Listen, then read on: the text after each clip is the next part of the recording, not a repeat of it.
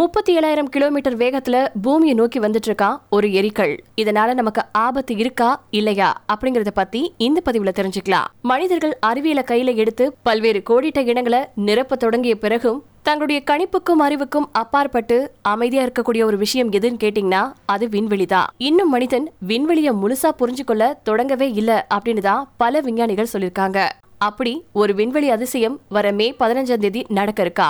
வானத்திலிருந்து ஒரு விண்கல் மணிக்கு சுமாரா முப்பத்தி ஏழாயிரத்தி நானூறு கிலோமீட்டர் வேகத்துல நம்ம பூமிக்கு மிக பக்கத்துல வர இருக்கிறதா அறிவியல் அறிஞர்கள் சொல்லியிருக்காங்க. இந்த எரிக்கல் அமெரிக்காவில் இருக்கக்கூடிய பிரம்மாண்டமான எம்பையர் கட்டடத்தின் அளவுக்கு பெருசா இருக்கும் அப்படின்னு செய்திகள்ல சொல்லப்பட்டிருக்கு.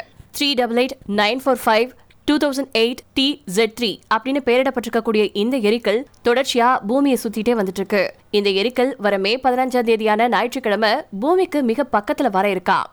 நாசாவின் near earth of object NEO அப்படின்னு சொல்லப்படக்கூடிய அமைப்பு இந்த எரிக்கல் சுமாரா ஆயிரத்தி நூத்தி ஐம்பது அடியில இருந்து ரெண்டாயிரத்தி ஐநூத்தி அறுபது அடி விட்டம் கொண்டதா இருக்கலாம் அப்படின்னு சொல்லியிருக்கு கிலோமீட்டர் தொலைவுல புவிய கடக்கும் அப்படின்னும் இதனால பூமியில இருக்கக்கூடிய மனுஷங்களுக்கு எந்த ஒரு பாதிப்பும் இருக்காது அப்படின்னும் செய்திகள் வெளியாயிருக்கு. என்னதான் மனுஷங்களுக்கு ஆபத்து இல்ல அப்படின்னு சொன்னா கூட இந்த எரிக்கல்ல நாசா தொடர்ந்து கண்காணிச்சுட்டு தான் வந்துட்டு இருக்காங்க கடந்த ரெண்டாயிரத்தி இருபதாவது வருஷம் இதே எரிக்கல் பூமியில இருந்து ஒன்னு புள்ளி ஏழு மில்லியன் மைல் தொலைவுல கடந்தது குறிப்பிடத்தக்கது.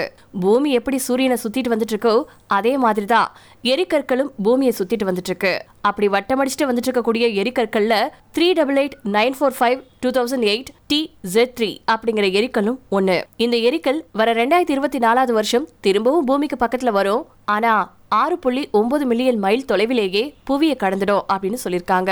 திரும்பவும் இந்த எரிக்கல் இப்ப வர மாதிரியே பூமிக்கு ரொம்ப நெருக்கமா வரணும்னா மனுஷங்க குறைஞ்சபட்சம் ரெண்டாயிரத்தி நூத்தி அறுபத்தி மூணு வருஷமாவது காத்திருக்கணும் அப்படின்னு அறிவியல் சமூகத்தை சேர்ந்தவங்க சொல்லியிருக்காங்க.